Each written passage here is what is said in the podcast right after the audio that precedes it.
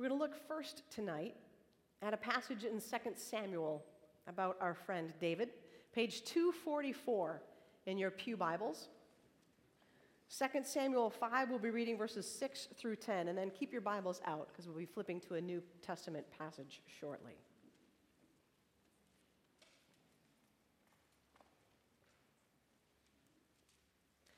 2 Samuel 5, page 244, beginning to read at verse 6. The king, that is, David, and his men marched to Jerusalem against the Jebusites, the inhabitants of the land, who said to David, You will not come in here. Even the blind and the lame will turn you back, thinking, David cannot come in here. Nevertheless, David took the stronghold of Zion, which is now the city of David. David had said on that day, Whoever would strike down the Jebusites, let him get up the water shaft to attack the lame and the blind, those whom David hates.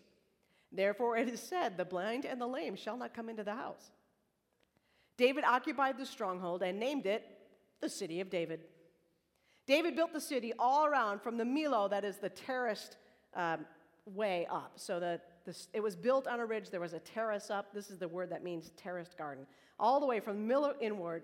And David became greater and greater, for the Lord, the God of hosts, was with him. This is the word of the Lord.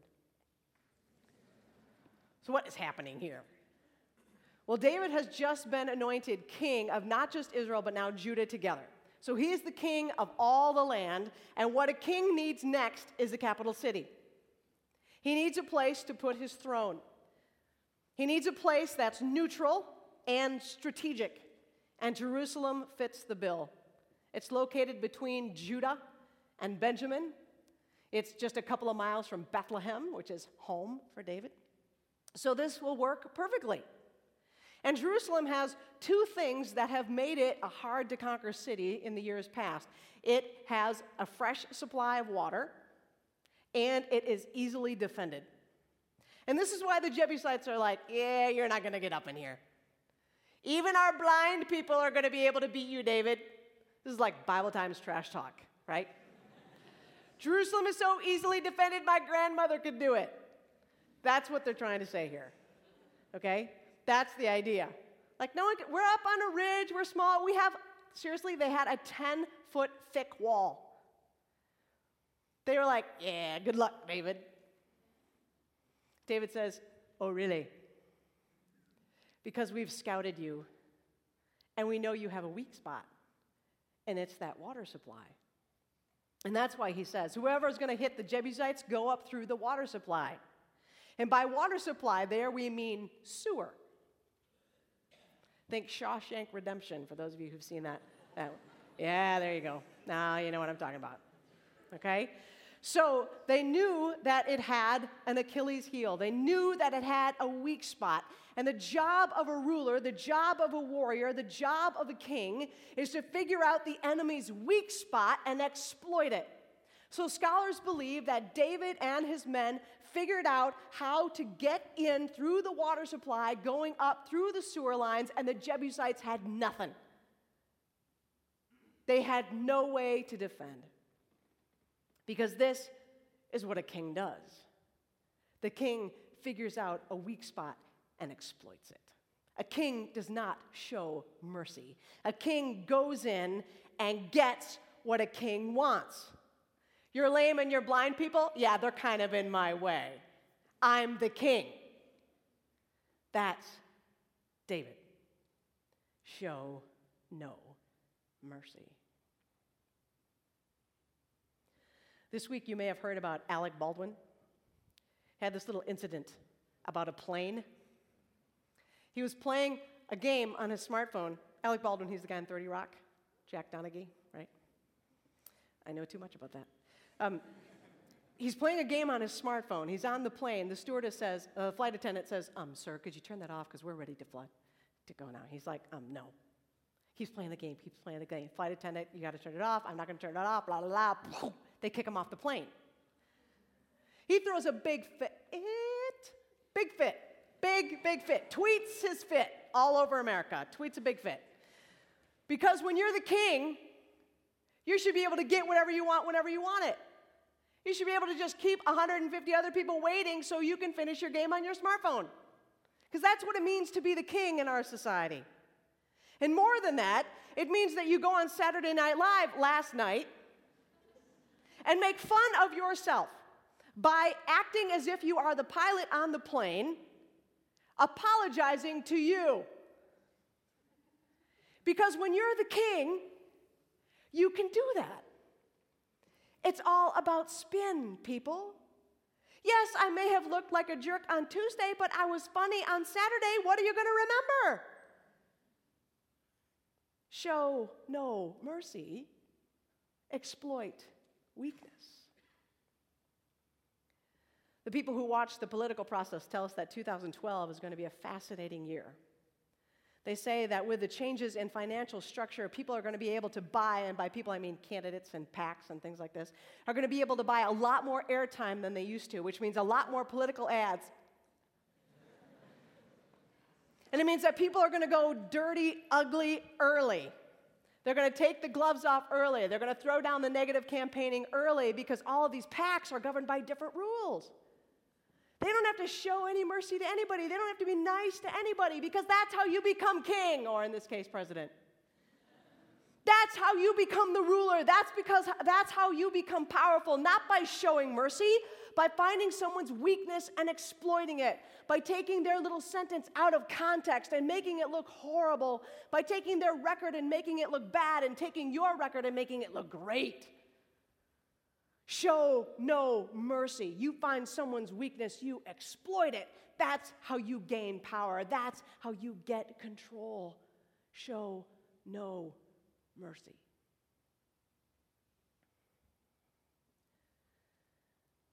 And for us, sitting here this week, some of us are thinking, I need to do better than every other student in this class so that I can guarantee a spot in the nursing program. I will crush them. I will do better than any other engineering student in this particular class so that I can get the scholarship.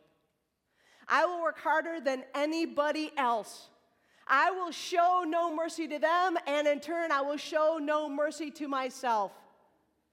I will work as hard as I need to work because everything tells me that it's up to me, that I can do it.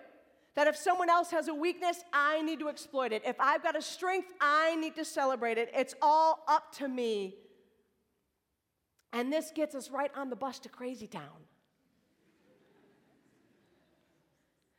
Because then we start to think things like if I don't do well on this particular final, my future is compromised. The rest of my life is ruined if I cannot remember the declining way to do this Spanish stuff. I don't, declensions, what are they? Don't, no, I will remember because I will succeed. I will remember the Chinese characters. I will remember the formulas. I will remember the theorems. I will remember the dates and the days and the times and the names. I will remember it all. I will succeed. and we get on the bus to Crazy Town and we ride it all the way there. And we start to apply that to other areas of our life. If I only lose seven pounds, more people will love me. Oh, that bus goes all the way to that crazy town, too. And then we apply it to our spiritual lives. If I just work a little bit harder, God will love me more. I will go to chapel every day during interim. I will crush you.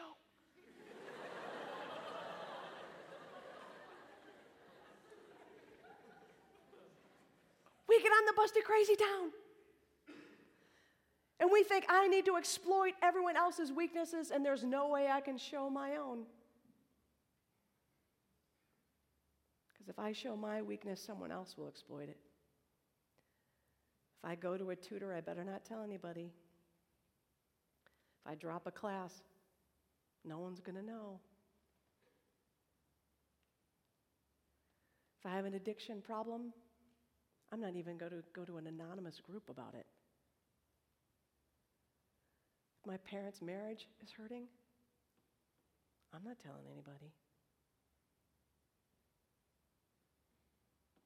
Because the way to get power and the way to rule is to pretend you have no weakness and to take advantage of everyone else's.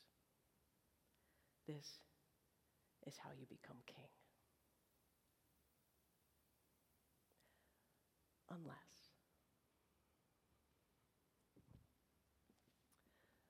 unless Matthew 21. Page 802. Matthew 21. Be reading verses 1 through 17, and every now and then I'm going to need you to chip in, and you'll figure out when that is. When they, that is Jesus and his disciples, had come near Jerusalem, remember that city, and had reached Bethphage at the Mount of Olives, Jesus sent two disciples, saying to them, Go into the village ahead of you, and immediately you will find a donkey tied and a colt with her. Untie them and bring them to me. If anyone says to you, Just say this, the Lord needs them, and he will send them immediately. This took place to fulfill what had been spoken through the prophet, saying, Tell the daughter of Look, your is coming to you, humble and mounted on a donkey, and on a colt, the foal of a donkey. The disciples went and did as Jesus directed them. They brought the donkey and the colt and put their cloaks on them, and he sat on them. A very large crowd spread their cloaks on the road, and others cut branches from the trees and spread them on the road. The crowds that went ahead of Jesus and that followed were shouting, Hosanna to the Blessed is the one who comes in the name of the Lord. Hosanna in the highest heaven. When Jesus entered Jerusalem, the whole city was in turmoil, asking, Who is this? The crowds were saying, This is the prophet Jesus from Nazareth in Galilee. Then Jesus entered the temple and drove out all who were selling and buying in the temple. And he overturned the tables of the money changers and the seats of those who sold doves. He said to them, It is written, My house shall be called a house of prayer but you are making it a den of robbers. The blind and the lame came to him in the temple, and he cured them. But when the chief priests and the scribes saw the amazing things that Jesus did and heard the children crying out in the temple, Hosanna to the they became angry and said to him, Do you hear what these are saying? Jesus said to them, Yes. Have you never read, Out of the mouths of infants and nursing babies, you have prepared praise for yourself? He left them, went out of the city to Bethany, and spent the night there. Hosanna to the Son of David. Look, your king comes to you humble. Look, look, look. Your king comes to you humble. In the Gospel of Matthew, the phrase son of David is paired most often with these two words have mercy. In fact, in the story immediately preceding the one that we just read, the very end of chapter 20, you'll see that there's a story there about two blind men who come they hear that Jesus is walking by, and they said, Lord, have mercy, son of David, have mercy, son of David. And this is the second time that this has happened in Matthew. It happened early on in Jesus' ministry. Two blind men come to him and say the same thing Have mercy, son of David, have mercy, son of David. Throughout the Gospel of Matthew, the writer of the Gospel, Matthew, the apostle, is saying Jesus is the king, but he is a very different king. Jesus is king, but he's a very different king. And we have three incidences here in chapter 21 that point to the kind of king David is. First thing, he comes in on a colt, humble, riding on a donkey. That's the first thing he does. Doesn't come in on a war horse, doesn't come in in a chariot, he comes in on a donkey. And then the second thing he does is clear out the temple courts. And not just all the temple courts. Some of you know that there were, there were layers to the temple courts. And the outer layer was the layer that most people could get to. And then you, it got harder and harder to get in close to the presence of God. And it was this outer court called the Court of the Gentiles, where merchants had set up their booths. When you came from other countries and you came into the temple, you had to exchange your currency for currency that was used in the temple. And you had to buy, I mean, you didn't want to schlep like two doves all the way from wherever you came, so you would buy them there at the temple. So the people who had power, the people who were able to get all the way into the inner courts, the Jewish men, the Jewish women, they had set it up so that those who needed to get to the inner courts had the easiest way through. Those Gentiles, that's not really a very important thing. So let's just set up our money changing stall right here in their place. The blind and the lame, it's not really that important for them to get in because we all know we don't really want them in the middle. So let's just let's just put this all up right here. I mean, this will keep the riffraff out. You know what I mean? This, this makes a lot of sense. So Jesus comes in and people are saying, Hosanna to the Son of David. Save us, Son of David. Save us, Son of David. And the first thing he does is go into the temple courts and say, Enough of this. My house will be called a house of prayer. And the rest of that quote from Isaiah is, Of all nations. And a little bit farther in that chapter of Isaiah, it says, Those of you who have been outcast will be outcast no more. Jesus has mercy on the people who most need mercy. Jesus has mercy on the people whose weaknesses are obvious. He doesn't move in and exploit. What does he do? Verse 14. Who comes to him? Who comes to Jesus? The blind and the lame in the exact same spot, in the exact same location, in the very same place where David had stood up and said, I will exploit weakness, I will gain power. The blind and the lame are representatives of weakness, and they are not welcome here. In that very same spot, as soon as Jesus clears out the way, they come to him because they know that this is a king who will not exploit their weakness, but will heal it. Jesus, Son of David, have mercy on us. And he does. He does. This king will not exploit your weakness, he will heal it. This King will heal. This King has mercy.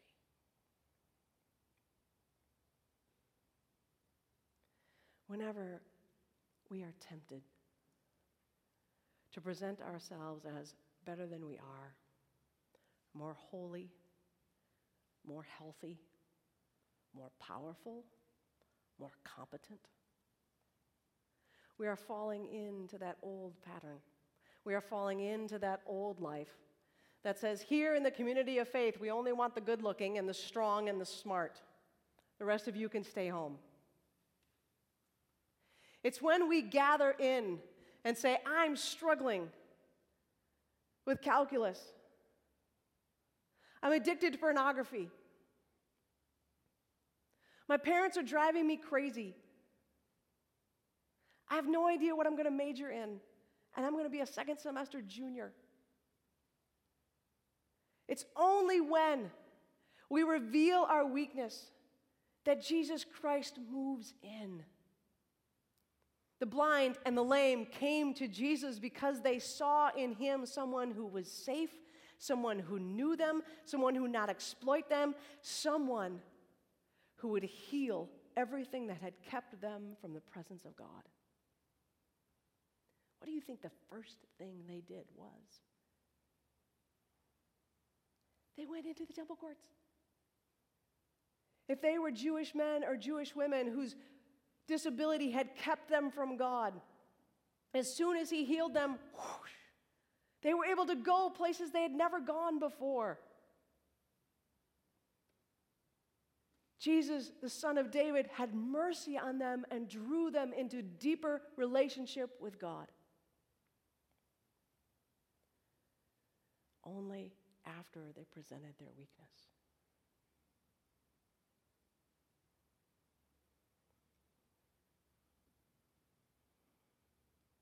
What's the weakness? Where's your sin?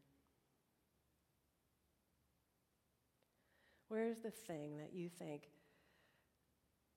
I can't tell anybody this? I can't talk about this with God. This is so embarrassing. Where's the chronic illness that clouds your thoughts all the time, making it really hard for the Holy Spirit to break in?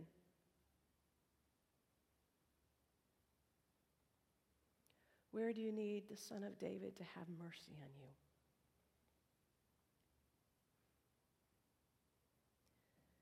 Because what Jesus does for us tonight is what Jesus did in the temple courts. He says, This is not a table for perfect people. This is not a table for people who have their act together. The only people who are welcome at this table are sinners.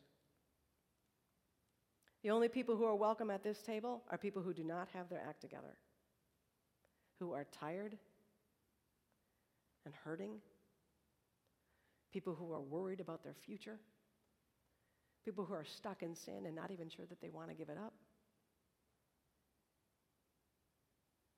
Jesus, Son of David, has mercy on us. Because at the end of this week, when he cleaned out the temple, he went to the cross. And he took it all on our blindness, our lameness, both literal and metaphorical, all of your sin. He took it all on and died. So that this table is not a table of judgment, but a table of strength. It's not a table of sorrow, but a table of celebration. It is not a table of limits, but a table of love. That is this table for us tonight. Because on the night when Jesus was betrayed, he took bread. And after he blessed God, he broke it. Said, This is my body given for you. Do this to remember me. And in the same way, after supper, he took the cup. And after he blessed God, he poured it and said, This cup is a new covenant in my blood. As often as you drink it, remember me.